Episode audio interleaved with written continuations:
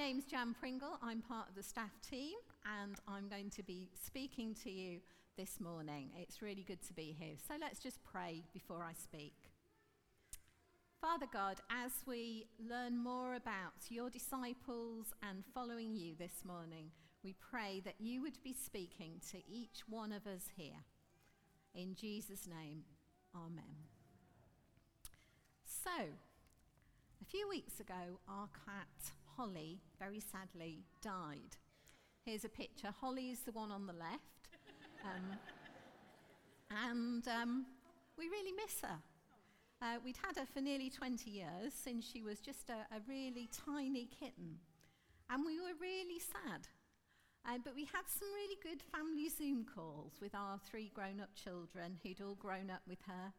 And we shared our memories of her, and it was lovely to remember how much joy she brought into our lives over the years. It was really quite a big change in our lives. I still sometimes, when I go home, find myself looking for her in the living room where she always used to sit. And Graham really misses her snuggling up to him like this on the sofa. That was her favourite position to be in. But of course, we all have changes in our lives. Some of those are good changes, um, the joy of a new pet. I remember how exciting it was when we brought Holly home, or even a new baby. Um, but some changes are difficult, maybe when somebody dies or somebody moves away. And a lot of changes actually give us quite a mixture of emotions. Um, some of you, I suspect, will be starting maybe a new class or a new school or a new job or a new university um, in a few weeks' time. And there may be things that you're really looking forward to about that. But there may also be some things that you're perhaps feeling a little bit worried about. Just want you, just for a minute or two, just to talk to the people near you about maybe any changes that you've had recently or any that you've got coming up, and a little bit, if you feel brave enough, about how you're feeling about that. And if you're at home, you might want to do that if there's anybody with you as well. So just a couple of minutes to talk about that with the people near you. What changes are happening in your life?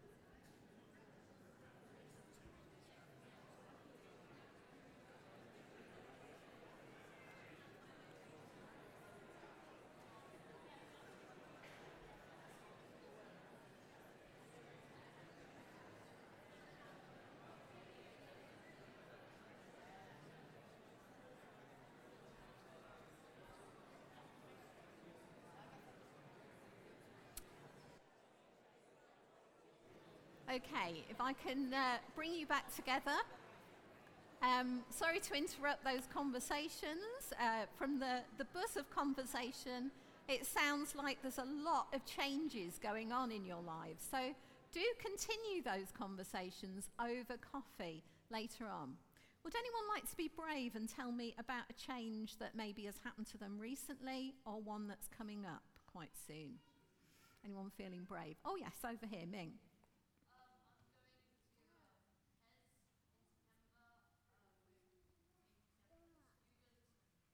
Sorry, where are you going in September?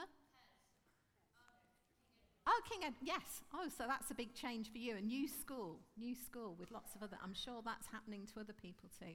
Any other changes? Yes, over here. Yeah. You're going to year six. That's a very important year. My daughter teaches year six. She's just been very sad because all her year six have just left and she's, she's really going to miss them. Anybody else got any changes coming up? Yes, Jen. Oh, Jenny's gone, gone back to school after maternity leave. I imagine that's quite hard in some ways and probably quite exciting in other ways. So we all have changes. So I wonder if you were to finish this sentence with one word or two or three words, how would you finish that sentence? What words could we, we finish? Change is what? How would you describe change? Terrifying it can be, can't it? Well done, thank you. Yes? Natural, it is. It's part of life, isn't it? It happens all the time, however much we might want it. Ming? It can be unexpected. Sometimes it is expected, but often it is unexpected. Richard? It's different. It is, isn't it? Yes, Guy? Sorry? You forgot. That's, that's fine. Amy. It is an opportunity. Well done. So, lots of good words to describe change. Well, as well as people experiencing changes, churches have to deal with changes too. You may remember, I'm sure you do, that it's for some time in 2020, uh, we weren't able to meet in person at all, and we had to get used to watching services from home. Or there have been lots of times over the last couple of years when we couldn't sing in church, or we had to wear masks when we came into church. But churches change for other reasons too. They may get bigger, and they may find that things get more complicated. Sometimes the sort of music we sing changes, or a group that we belong to might close and new ones start. And just like changes in our personal lives, people might feel differently about the different changes that happen in church. Some people might find, uh, feel excited about the changes. Other people might be a bit sad or a bit worried about them. Some people might even feel a bit cross because they like things the way they were. They didn't want them to change. Now, in our services these last few weeks, we've been looking at the book of Acts, and that tells us how the first Christian church began. Now, that was a church that experienced a lot of changes. It started really dramatically on the day of Pentecost when about 3,000 people joined the church at the same time. Can you imagine 3,000 new people coming into church? That would certainly be a good change in lots of ways, but it might, it might give us a few problems too. Now, this brand new church had started to put some patterns into place to help people learn about Jesus and how they could follow him. They started meeting together regularly, they were sharing meals together, they were listening to the disciples like Peter and John as they taught them. And they've learned also to look after each other, to share what they had, to look after each other. They'd experienced some miraculous healings, and Peter and John and some of the others had got into big trouble with the authorities for talking about Jesus and encouraging people to follow him.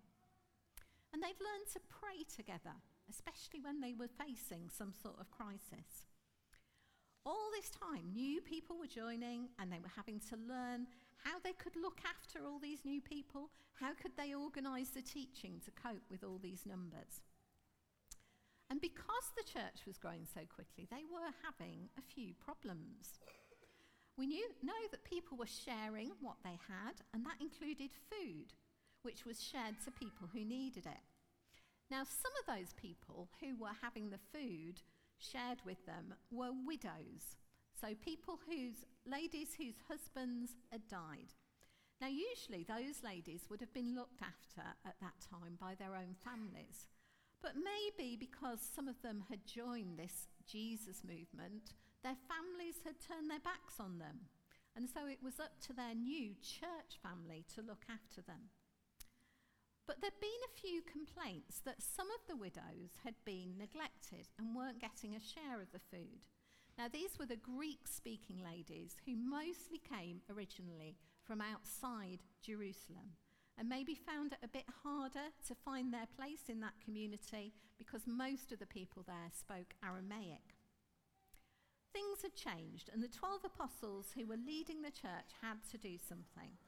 So I'm going to read our Bible passage now, and that explains what the problem was, and then listen carefully to how the early church dealt with it.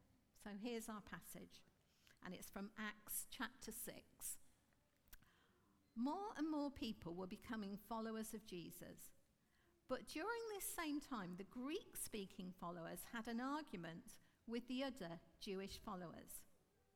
The Greek speaking Jews said that their widows were not getting their share of the food that was given out every day. The 12 apostles called the whole group of followers together. They said, It's not right for us to stop our work of teaching God's word in order to serve tables. So, brothers, choose seven of your own men. They must be men who are good, they must be full of wisdom and full of the Spirit. We will put them in charge of this work. Then we can use all our time to pray and teach the Word of God. The whole group liked that idea, so they chose these seven men Stephen, a man with great faith and full of the Holy Spirit, Philip, Procorus, Nicanor, Timon, Parmenas, and Nicholas, a man from Antioch who'd become a Jew. And then they put those men before the apostles, and the apostles prayed and laid their hands on the men. The word of God was reaching more and more people. The group of followers in Jerusalem became larger and larger, and a great number of the Jewish priests believed and obeyed. So let's think about what those early Christians did when they were unhappy about the changes that were happening. Well, first of all, they talked to each other and they listened to each other.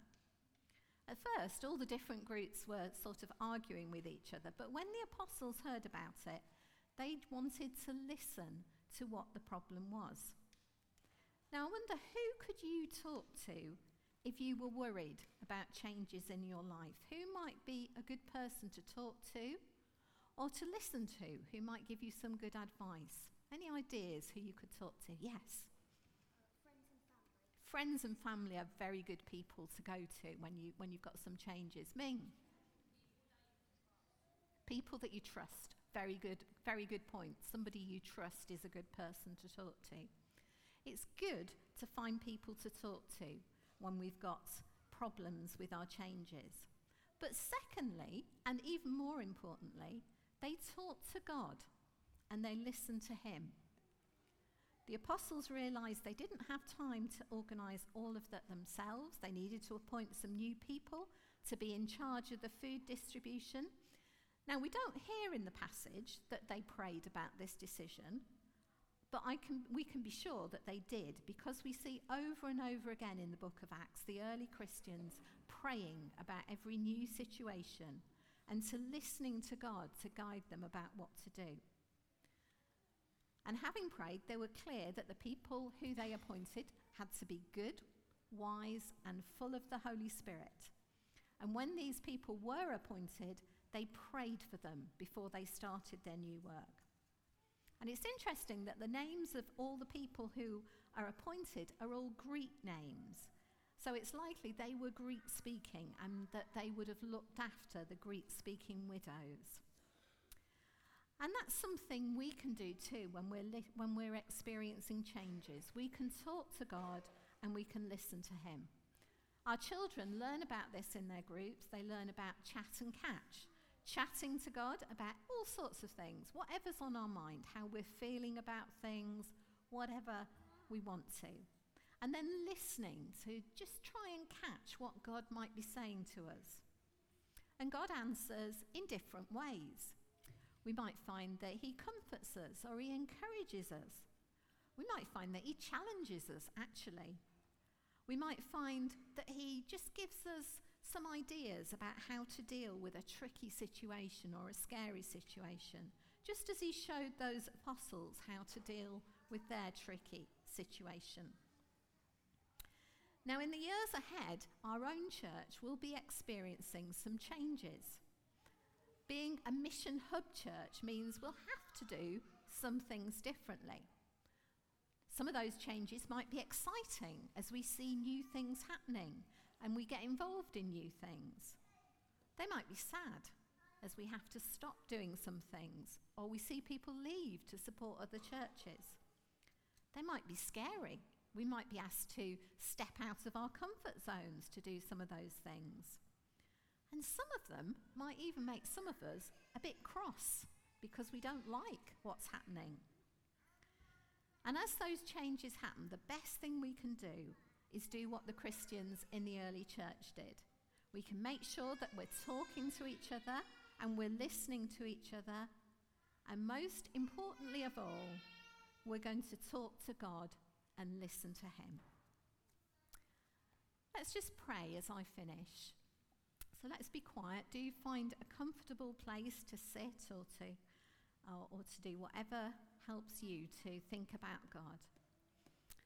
And just in your heart, Lord, we offer to you all those things that, uh, that are changing in our lives. And we particularly give to you any changes where we're feeling a bit worried about them, a bit scared. Just in your, in your minds, in your mind, you might want to just whisper to God what those things are that are going to change and that you might be a bit worried about. Father God, we trust you to guide us through the changes that we're facing. and just in the quiet now, if there's anything you want to say to us about those changes, we pray that you will just whisper to us in the quiet. So we'll be as quiet as we can be and just listen to see if God is saying anything.